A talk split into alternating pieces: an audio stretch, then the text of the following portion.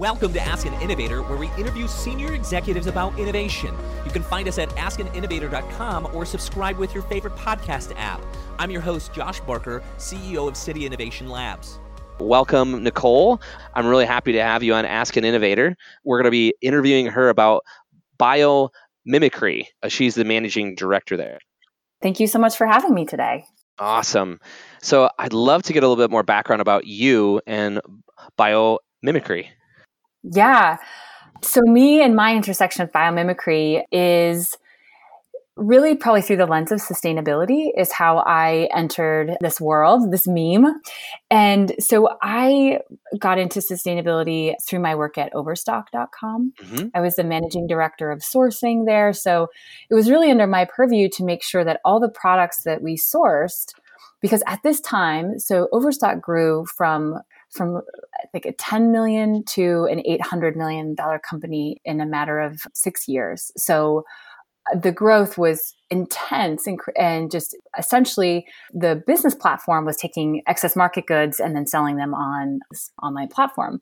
And as the company grew, there was only so much excess goods in the market, right? So we started sourcing our own and creating our own private label. And so at that point, that's what I was really charged to lead. And so of course, social compliance was very much part of who are the manufacturers that you're working with. But that was like around 2002. And so that's right when kind of corp- CSR started really surfacing as a thing, right? Like looking at um, social and environmental responsibility and what does that look like. And so it really fell onto my lap to be responsible for that. And so I really got into what does it look like to be socially and environmentally compliant and the thing that I think really probably opened my eyes is that I became just privy to the manufacturing process. Like, you know, what does it actually take to make a chair, to make a flat screen TV, to make a down comforter, you know, all these like things that we just kind of buy, you know, as consumers as like, oh, that's cool, great. I need a new set of dishes. Let me go buy them. You know, whatever it is that, you know, we've we've kind of bought into this consumerism society actually seeing the environmental impacts of that was pretty pretty hard ground truth for me. Um, and i think a lot of people in the sustainability space have had that experience right? So i got really interested into how do we start solving for that? How do we make it less bad right? Like that's kind of the first step is is yeah. how do we not make it so so bad and that's really how I started to intersect with kind of just the sustainability world and going to conferences like Sustainable Brands and Green Biz and really starting to understand, you know, what does CSR look like? And what I noticed over a period of time is that everyone that we were having conversations with was continually focusing on short term solutions or what I also call tailpipe solutions. So like after the fact, right? Like no one was saying like, hey, let's not have plastic to begin with. That wasn't even at the table at that time. It barely is now, but you know, so that's when I kind of started thinking about like, well, how do we innovate differently? And what does innovation look like when we actually take a step back and take a more holistic approach of innovation? Because I think so much of innovation is, has really been uh, historically centered around what are the human needs that we're solving for. But when we do that in isolation of, but, you know, what are the human needs, but at, at the sacrifice of what else? You know, like if at the sacrifice of the environment, of, of social inequalities, you know, like there's a bigger picture here to just making a better product faster and cheaper, right? There, there's a better conversation to be had for the society that we want to be walking into in the future. And I think that's what really inspired me to start looking into what are innovation strategies that are more holistic in their approach that are looking at you know life-centered design life being you know more than just humans but you know all all the habitants on this planet that that we are cohabitating with you know like we should be thinking about that because yeah. there's value in in that. And we're starting to really understand you know the the natural capital value and like all these sort of things just started really coalescing to help us now realize oh there is a better way to design. And so that's really kind of um, probably a much longer answer than you wanted but really my intersection with with biomimicry was okay this is a more holistic design approach that actually looks at nature as a reference point. And so our company name is biomimicry 3.8 and our name is 3.8 because there's 3.8 billion years of r&d in nature that we can lean into right? Like nature has been solving for these challenges you know thermal regulation water filtration you know all these things that that you know we talk about as issues today. Nature has some pretty cool design strategies to solve for that. And when i talk about biomimicry particularly to businesses what we talk about is looking to nature for solutions is a really incredible way to de-risk your innovation process because these strategies are already there and they give us essentially this incredible leg up to start to solving for um, that problem in a really holistic and life friendly way. So that that's kind of the summary of how I how I got into biomimicry and, and why I feel it's most important in the sustainability and the innovation space that we are operating in today. Yeah, no, that, that's great. So you, you basically were able to at overstock.com using your kind of your background in CSR and sustainability, um, bring that over to biomimicry and uh, being able to help other organizations with that essentially to say, hey, how can we how can we be more responsible inhabitants of the world, right? And how can we do that in a way that supports innovation and, and business, but we can still use some of the, the concepts that have been going on for a really long time in our world? Is that would you say accurate? Yeah, totally accurate. And I think to add to that, my background is not biology. It's very much in business and finding strategies that can move businesses towards more positive design.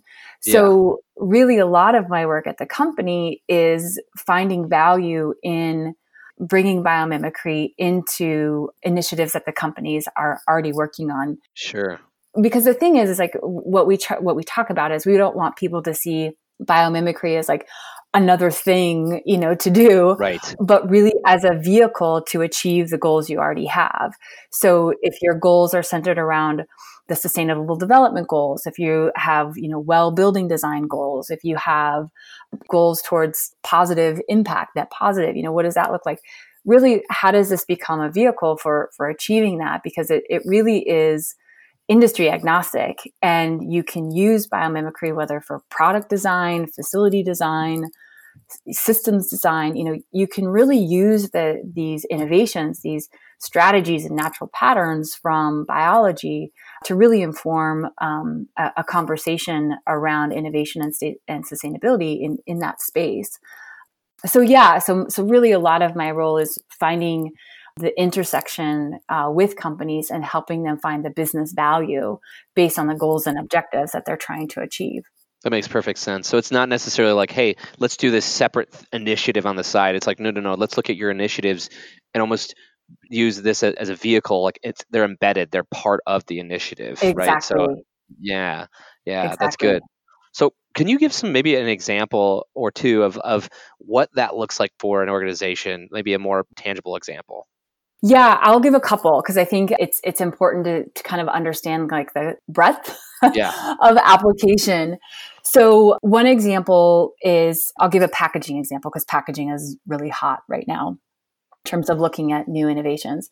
So one of the first things that we do in our work is we break a company's challenge down to, to function right? So when we're talking about when a company comes to us and says you know we have too much plastic in our product. We need to design it better. Um, we want to reduce plastic out of our product.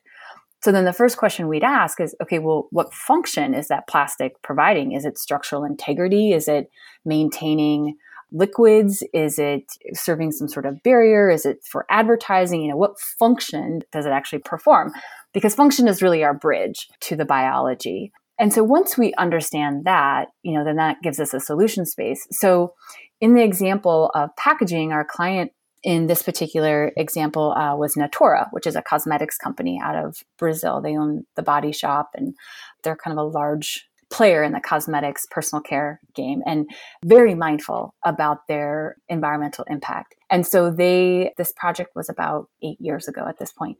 So they really wanted to look at the carbon impact of their packaging, understanding that, you know, shampoo, for example, you're largely shipping water. And, you know, what would it look like to actually reinvent what their packaging looked like with two primary goals reducing carbon and reducing materials. And so the function that we were solving for for this particular product was maintaining liquids. So how does nature maintain liquids? And we looked at all sorts of different organisms and and for example, one of the ideation sessions really latched onto this concept of the citrus fruit. So when you look at a citrus fruit, you have packaging within packaging within packaging. So you've got the pulp which holds the liquids. The pulp is inside a section. The section is inside the fruit, which is inside the rind. And so you've got this beautiful kind of packaging example that we can start to emulate. And what they landed on in terms of maintaining liquid, what they identified was the shape of those pulp, the way that they lay in the section.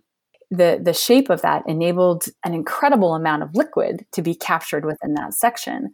So the package itself was emulated based on the shape of the pulp. So instead of like a, a round tubular bottle that you would expect, this became a very short and uh, think of like a teardrop almost, or like a, you know a, a pulp of a fruit. That's the shape that it actually took. It actually emulated shape. And b- by doing that, they could lay a lot of the packages within a box with that would then be shipped within a carton, within a crate, and so on and so forth. So by just changing the shape of that bottle, they were able to reduce the carbon of their distribution of that product by 50% just by simply emulating the, the shape itself. But what's cool is like the wind didn't stop there, right? So when we look at, and this is why biomimicry is so cool because it's holistic design. So we got that design strategy. But then what we also got when we looked at maintaining liquids, the other issue that was really important to the client was getting out the last drop so because you know the consumer like one of, that was one of their consumer feedbacks is you know we we have the shampoo but it's always annoying when there's like a little bit left in the bottle and you can't get it out. So the other component of that design was that the package would be you you could essentially get out the last drop through this essentially squeeze like flattening the package which like you normally you can't flatten a shampoo bottle right? It's like almost like think of like a tube of toothpaste. Yeah. You know how like you roll it up and squeeze it out to the very last drop? Right. That's essentially what you were what we were then able to do with the shampoo the way that the packaging was designed. So it enabled to get out the last drop. It allowed for carbon reduction and it allowed for uh, reduction of materials right? So even the, the plastic converted it changed to a different type of plastic but then it was also a reduced amount of plastic so we essentially kind of solved for all these challenges by looking at all these strategies in nature in terms of how to get out the last drop how to manage liquids um, and looking at these organisms that that enable that to happen that's awesome. Wow. That's really cool. Yeah, looking to nature to solve problems that were already solved in nature to apply them to a business sense to solve business problems today. That's really very cool. Exactly. Yeah. It's so cool. Yeah. I mean, and what's really fun about it is that in the process, like once you kind of kind of show people like, okay, here's how nature does thermal regulation, you know, we can look at polar bears. And you start to kind of look at like these strategies and then like the the light bulb goes off where it's like, oh right, like of course, mm-hmm. like yeah. nature has been doing this. Like it's so it kind of becomes so obvious. It's like, right, like why isn't our first question what would nature yeah. do? You know, because like the there's there's an abundance of answers. And so it becomes i think particularly for teams that are problem solving you know once you give them a few ideas in terms of this is how nature solved it you know then the floodgates just start opening right? We have we have this saying that we call you know quiet your cleverness because when we're in that solution space we always pull on human centered ideas right? Like we look at best practices we look at like oh how did you know someone else solve this problem? And we just build from that. And when we bring to the solutions based new ideas from nature, you're really kind of opening people up to an entirely new way of solving the problem. We've had ideation session teams come up with a hundred new ideas that they've never even remotely touched before. So it's, it's a really incredible tool for just even that, for just opening up the solution space. Yeah. Wow, that's that's awesome. Yeah, and I, I, think my innovation background really at City Innovation Labs, what we think of as all the time is really the currency of, of any startup. If you're looking at a startup or an enterprise startup in a, a larger organization, is is learnings, right? How can you learn mm, fast? Yeah. And so it's cool right. to see you like go, hey, you know what? Nature is there already are learnings that nature has done for us. Let's look look to something that already works, which is kind of cool. Like rather than saying let's go try and reinvent something, it's like no, no, no. Like this has been around for a while. Let's go in the past and take a look at how nature does things. So yeah, very cool. Yeah. Um, so another example to kind of blow it up even bigger is so we talk a lot about nature being a, a model, uh, a mentor, and a and measure. So we can actually look to nature, we can emulate forms, we can emulate process, and we can emulate systems. So, one of the projects that we're probably most excited about right now is this initiative called Project Positive. And this is really an effort, it's a collaborative of companies that are all kind of working on this initiative moving towards positive. So moving away from doing less bad, or I should say, moving beyond uh, doing less bad, and what does it look like to be positive? So actually providing positive impact to the communities in which they serve and operate. What does that look like? So often when you are talking to people about sustainability, companies will have these like reduction goals. We're going to reduce our water consumption by 30%. We're going to reduce our carbon by X percent. Like they, they'll have these like reduction goals. And often those are based off of some kind of arbitrary goal of, you know, we just want to reduce it. And so we started asking the question of, well, what does it look like to be positive? Instead of doing less bad, what would it look like to actually be positive instead of like having reduction goals? How could we have positive impacts? And so, you know, what would nature do, right? It's looking to, well, how do ecosystems perform? And when we look at a system level, when we look at ecosystems, they're delivering what's called ecosystem services. So these are the value that, that we as humans get for free from nature. So clean air, clean water, things that nature is doing for us every day, all day that we don't think about or even actually value into our kind of currency of, of, of products and services. But we can measure those. We can say, okay, well, this is how a forest is performing. It's it's sequestering, you know, X amount of carbon, it's filtering this many pollutants at this rate. So we can actually start to quantify how ecosystems perform. And we can use that as a benchmark of this is what positive looks like. So we did a, our first kind of pilot of this project with Interface, which is a carpet tile manufacturing company, super forward thinking in sustainability, probably one of the top leaders in sustainability. So they've been a longtime partner of ours. And so when they were looking to look, they were about to achieve their 2020 sustainability goals. And they essentially said, well, you know, what's next? And what we essentially landed on is well let's let's lean into this idea of moving beyond less bad and moving into positive and let's look at your facilities and let's look at you know what would it look like for your factories to function like forests and to produce ecosystem services like the forest next door because that gives you a science-based target that is locally relevant so instead of just saying we want our facilities to sequester X amount of carbon, we can say we want our facilities in Amsterdam to sequester this rate of carbon because that's what the forest next door is doing. So then you have a goal that is locally relevant and science based and, and data driven, and therefore gives you kind of something to work towards that's positive. So these are very much kind of aspirational goals so it's kind of launched this whole initiative of that particular pilot was called Factory as a Forest. We've done campus as a forest. We've looked at projects that are also in the desert.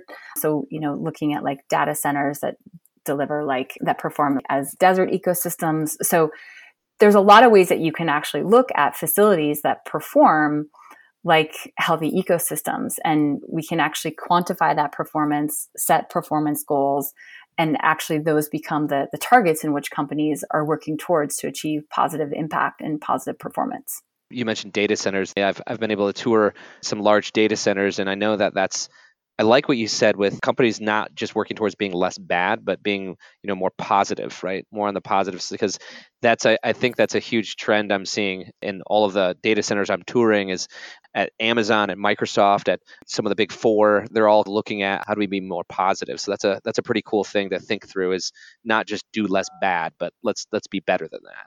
Exactly. Well, because that's the point that we're at, right? Like there's a pretty significant sense of urgency that we can't just keep operating at the rate we are. We can't be making these small incremental changes to help improve what we're doing. We need some pretty significant swings if we're really going to kind of change the the impacts that we're having on our ecosystem and our planet. And so this becomes it becomes a really hopeful and possible way to talk about it, you know, because it's like if we're talking about well, this is what nature does, right? Like we know what's happening right now. Like we know this ecosystem is healthy and that it's operating at this rate. And so yeah. why can't we be aiming for that that same goal? And eh, so I think that's another component of it is that instead of coming at it from this doom and gloom, when we come in and say, well, hey, here's how nature is solving for water filtration, it's like, oh, okay, great. There's a strategy that does exist that we can emulate versus right. this is too overwhelming. I'm not sure where to start or you know we've lost hope whatever it may be i think that's that's something that's so important right now is is coming at it not only of course from the place of hope but it's of, of it's possible and look here's an example because that's so much of what people need uh, to kind of help them step in is just to see it's, it's possible right right that's great. Now, what would you say that takeaway for anyone listening to this podcast? What would you say, like, if you could give one free piece of advice? In oh gosh, in, in what context? Any. I'm gonna leave it really open ended to you. Like, oh in, wow, in all okay. your all, yeah, all your learnings, all the all the things you've you've kind of thought through. I mean, could be something that's relevant to what we discussed, but what would what would be a takeaway? Oh gosh, I think probably what I've learned the most since coming and joining biomimicry and being part of this is just like the wonder and awe, like the amount that's happening. Like when you go for a walk in the forest, what's happening around you is just so mind blowing. And, and I think we have just like a small scratch of the surface, right? Like if you pick up just a, a handful of dirt, you have 10,000 organisms, you know, in your hand, you know, when you think about that and, and what they're all doing and, and working towards and like these incredible symbioses that are happening to like make our world function. So uh, for me, I think what's been so inspiring is to take a step back and to really understand that one that it's happening you know instead of just like going on a hike and trying to get to the top of the mountain as fast as i can to, good, to get a good workout in before my next meeting you know it's like really kind of taking a pause right. to like really recognize all the kind of phenomenon that's happening around us to really enable us as humans to thrive on this planet. And so just having more of that holistic understanding of how everything is connected, these small subtleties that we think are not relevant in terms of the consumer the decisions that we make today, the products that you buy for dinner tonight as you're on your way home from work, actually have some sort of implication to the ecosystems in which they were harvested. And but I think just taking that pause and taking a beat to see how it's all intersected and that as a, a kind of human operating and walking through this world like we hold so much power in the small decisions that we make in what we purchase. And i think that's what's i think really become illuminated to me is one the value of the ecosystems and these organisms that surround us and two how can i make a difference in my everyday practices and, and purchases to protect them. Yeah, that's good. I think a lot of us too often just kind of go about our own lives without really thinking of the consequences or thinking of, of the things mm, that affect mm-hmm. right our decisions as we're doing right. Oh my gosh. I mean, it's just too easy to do that. We're flying yeah. so fast. It, the the pace at which we're operating, it's like I I mean I have to believe my friends and I talk about this. Like we're we have to be butting up against some sort of threshold yeah. because it's like you know you see this and we talk about this a lot particularly in the field of sustainability like burnout you know like people are operating at these paces that are just not sustainable and so when you're flying that fast we're missing so much and i think what I'm seeing is we're missing what we actually have power to to have influence over. And I think that's where it kind of becomes exciting again is like if by taking that pause, you know, which is hard to do yeah. in today's society but but you know how it goes it's like one person does it within your social circle and then the other person does it and you start to really recognize yes. that value of of slowing down oh absolutely that's awesome the next section I've got is a very good answer, by the way. This is going to be edited heavily. I don't know if I said at the very beginning. So this all makes sense. okay. it, it, might feel disjointed, but it'll all be smoothed out. So uh, the next section we've I got is uh, the hot seats section. So I'm going to ask you okay. some random questions. Okay. Here we go. All right. Are you ready? I'm ready. The innovation hot seat. We're going to ask you a bunch of questions. But number one, okay. what podcast do you subscribe to? Oh my gosh, I subscribe to so many, and I have to figure out which ones to listen to. I listen to um, oh yeah, Tim Ferriss. I listen to his. Me too. TED Radio Hour is another one I love because it synthesizes uh, the content.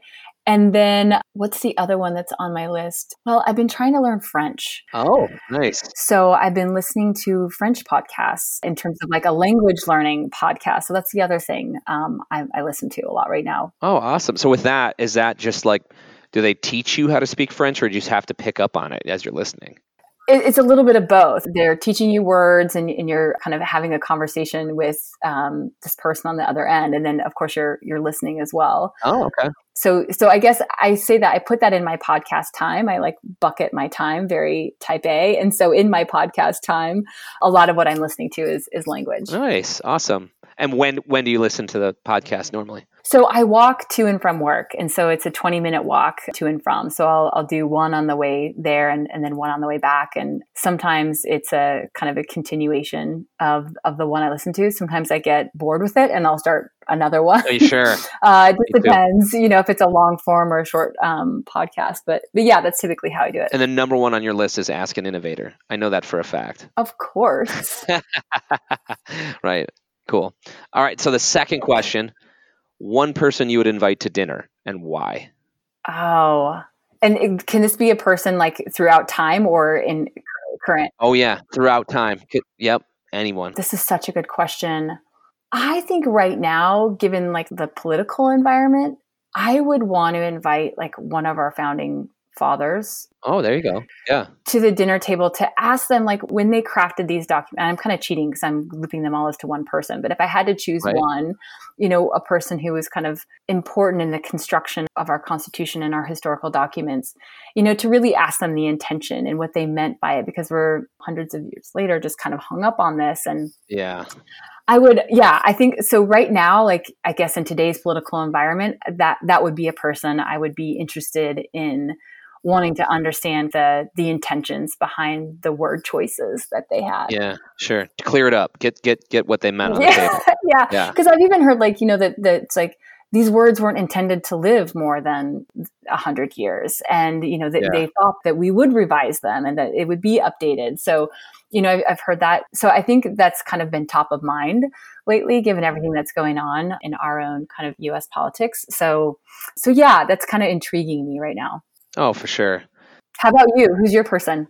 Oh man, that's putting me on the spot here. You know, like what's funny is I said I would answer him, but then I was like, oh, hopefully she doesn't remember I said that. You know, so um, yeah, that's a good question. I think you know, honestly, I uh, I'm a big fan of Steve Jobs. I think that would be oh, pretty yeah. cool to sit down with Steve Jobs and and have a conversation with him about where he saw, you know, because he passed away and and we weren't able to see some of the innovations that he even had on his mind, right? I, it'd be mm, kind of interesting mm-hmm. to see what he thought, even sit him down and say, like, what do you think of the environment today? You know, what do you think the next innovations are? He's a very forerunner type person. So, um, yeah, I think that'd be kind of cool.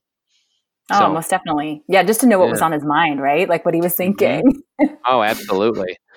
So, um, number three, one thing you would bring with you on a desert island, and it can't be a person. Oh, this is so easy for me. Chapstick. Oh, chapstick. Okay. Yeah. or sunblock, I think something like that. One of the two. You wouldn't. Yeah, exactly. Uh, so your your lips chap up. Yeah, you, you die without your chapstick. It's so important. Yeah. It's so important. Absolutely. Yeah. I, I think uh, I cheat with this one. I'm like, I, I don't know, like a life raft, you know, on a desert island or something, right? Oh yeah, so. that's so cheating. it is cheating. I have to admit. Yeah, maybe you know, if I wasn't cheating, maybe like a, a, a my Kindle that, but it had oh, unlimited oh, charge, and I could right. just read it. Yeah, and I had maybe had internet access too. I could buy new books and stuff. So that might be what I do. So Right, because yeah. it has to be the endless supply, right? Like, because it's not just That's one right. bottle of sunblock. It's like, I, like I come with an endless supply of it. Like that has to yeah, be part endless of the supply forever. Absolutely, yeah. Um, or at least as long, as long as I'm stuck there. yes, exactly. Um, okay, number four. What is the last book you've read? Oh, like completed? Uh, even just or read. like what am I reading right now? Yeah, what are you reading right now? Let's go with that one. Okay, um, right now I'm reading the Overstory which is a really cool fiction book, which I very rarely read. I'm um, I normally don't read fiction books, but it's this really it's a New York Times bestseller. I'm sure your listeners have probably heard of it, but it's this incredible story, really founded on the the kind of history that trees play throughout this lives. So you kind of the beginning of the book is this narrative of these people's lives and the journey of their lives and, and the role that trees, a, a particular tree has played in the unraveling or unfolding of their life. Hmm. So it's really it's an incredibly uh, brilliant writer, and so it, it, just flows very very seamlessly.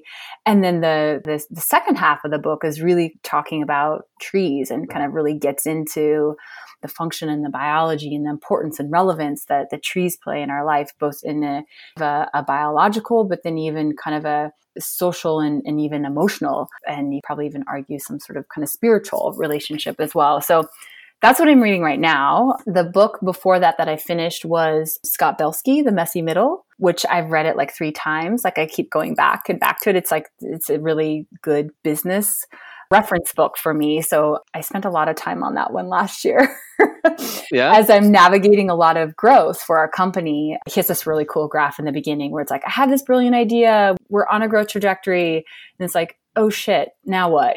You know, it's like, yeah, right. You know, and and so he kind of talks about that space that no one like it's so funny. You have the official narrative of companies like, had this idea, got some funding, we got a great client, we grew, I sold the company, now I'm a billionaire, right? Like that's the story you get. It's like, well, it right. didn't quite happen that way, you know? And so, right. and and that's a lot of what he talks about is that those ups and downs and those those valleys and you know how do you get through them and what does that look like? And that's really relevant to the space that we're in as a company. Uh, this company was founded by two women uh, over 20 years ago. And hmm. it's so it's been around for a long time but we're still very much on the forefront of the work that we do. And so you know what does it look like to kind of uh, navigate the growth of a company that's been in existence for 20 years but now going through a, a kind of a, a growth trajectory and getting through that. So so yeah so that was a really kind of important and helpful book for me that is a, a recent read. Nice nice. Yeah cool. What about you? What, what's yours there's two. So there's two latest books that I've I've been reading. So I've Lean Startup in the Enterprise. Oh yeah. Um, mm-hmm. So I've re- read Lean Startup many times, but this is kind of a newer take on it of what corporate what it would look like for corporates to take on Lean Startup.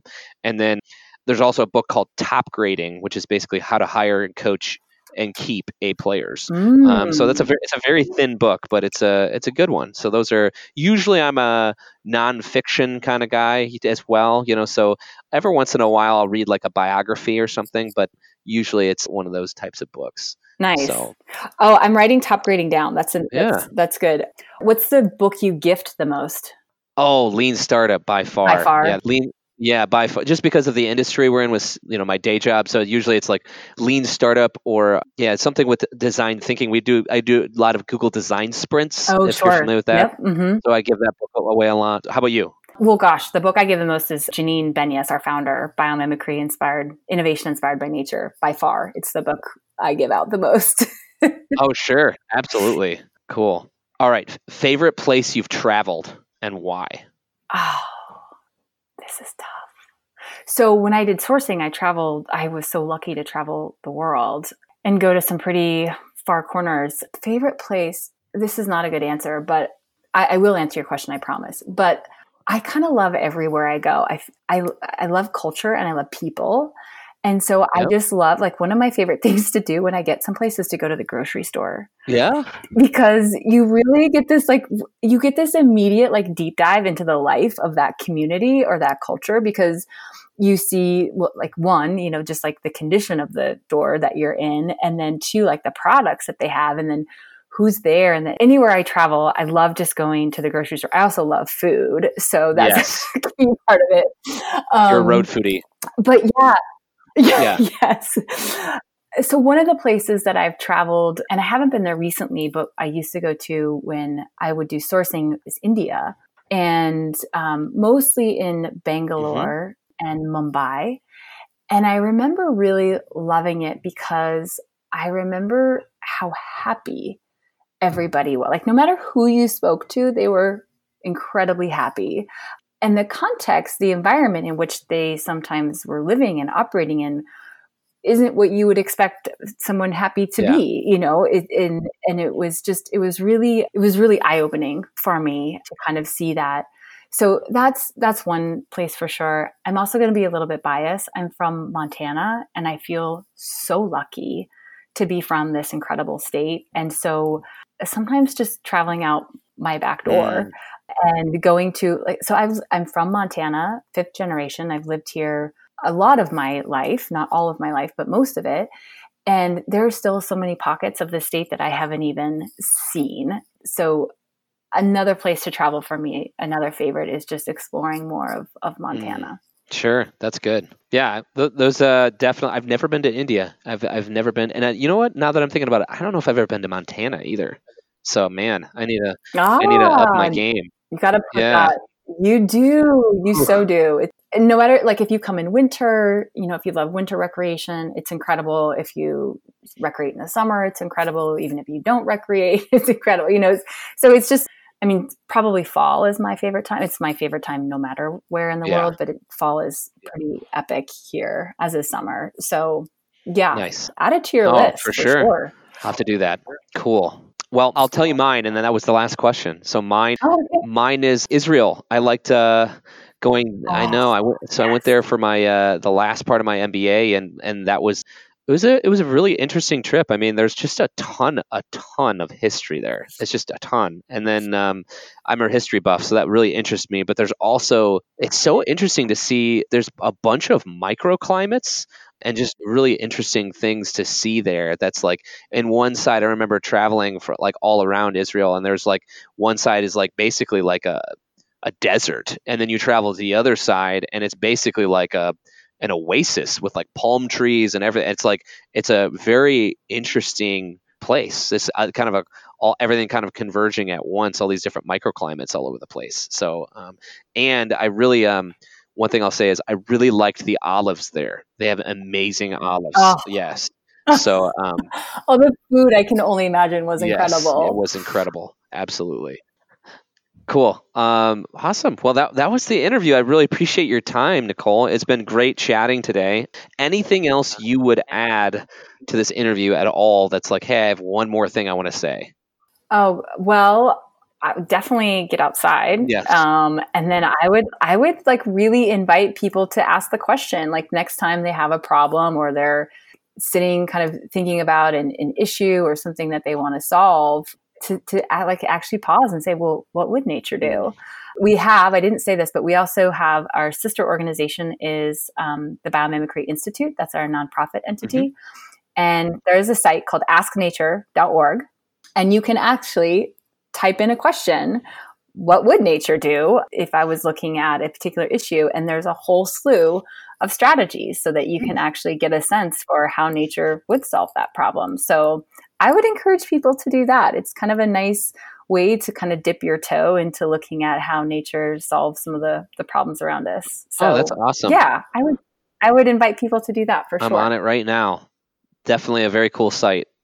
I appreciate it again, Nicole. Uh, yeah, likewise. Thanks so much for having yeah, me. Yeah, it's been fun. So great meeting you. And uh, this is another Ask an Innovator. Really appreciate your time.